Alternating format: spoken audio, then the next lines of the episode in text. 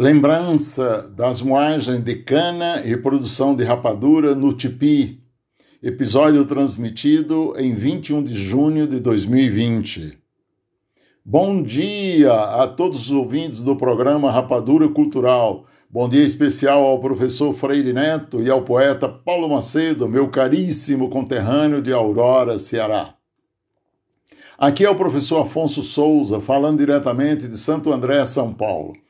Semana passada eu compartilhei as minhas lembranças das moagens de cana e da produção de rapadura no engenho do senhor Silvino Macedo, no Tipi, distrito de Aurora, onde nasci. Você gostou? Como prometi semana passada, vou continuar compartilhando algumas preciosidades da época áurea dos engenhos de rapadura no município de Aurora. Você está lembrado, meu caro poeta Paulo Macedo, que o município de Aurora teve 71 engenhos?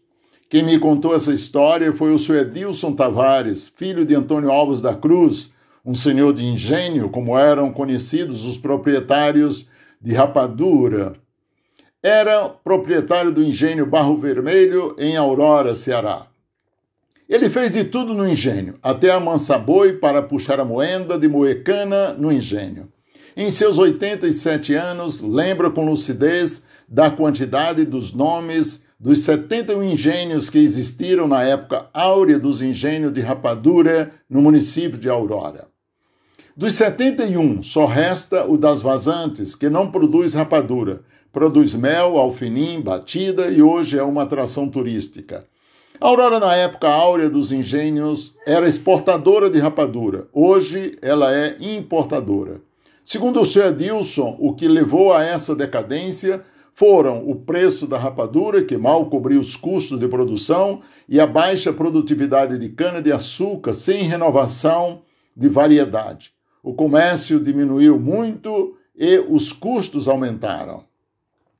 Ele contou uma história ligada ao alfinim. Alfinim, para quem não sabe, é um doce derivado do mel de rapadura. A palavra alfinim vem do árabe e significa aquilo que é branco.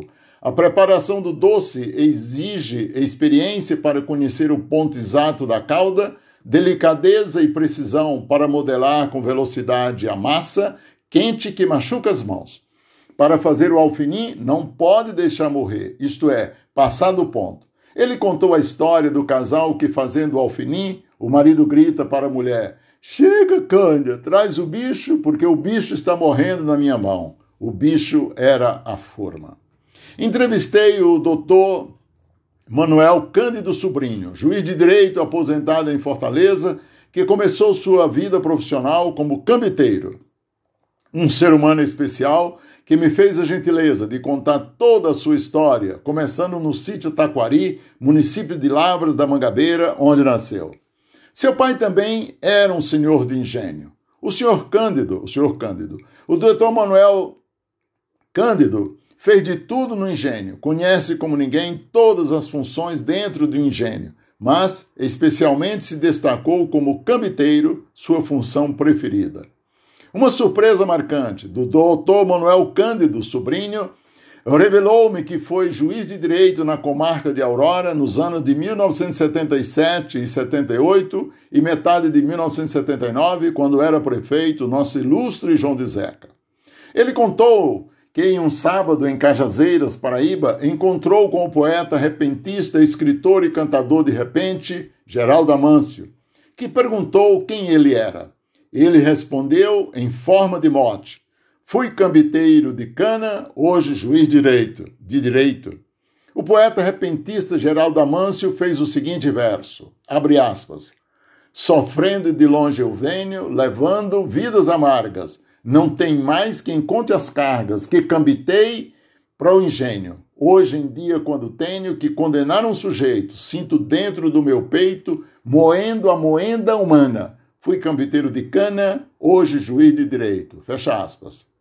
O doutor Manuel gostou muito do seu verso, mas disse para o poeta que sua vida como cambiteiro não era sofrida. Ao contrário, ele era muito feliz ajudando seu pai na lida diária do engenho, e refez o verso para a seguinte versão: abre aspas.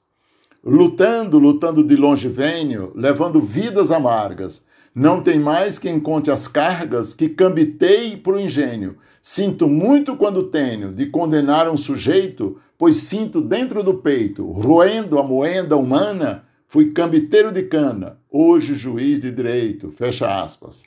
Muito emocionante para mim reviver todas essas lembranças ligadas à moagem de cana lá no Tipi. Gostaria de deixar aqui registrado meu agradecimento especial a todos meus amigos e parentes que me ajudaram a recompor estas memórias e, em função do tempo, se faria necessário mais programas para citar todas as lembranças que me contaram.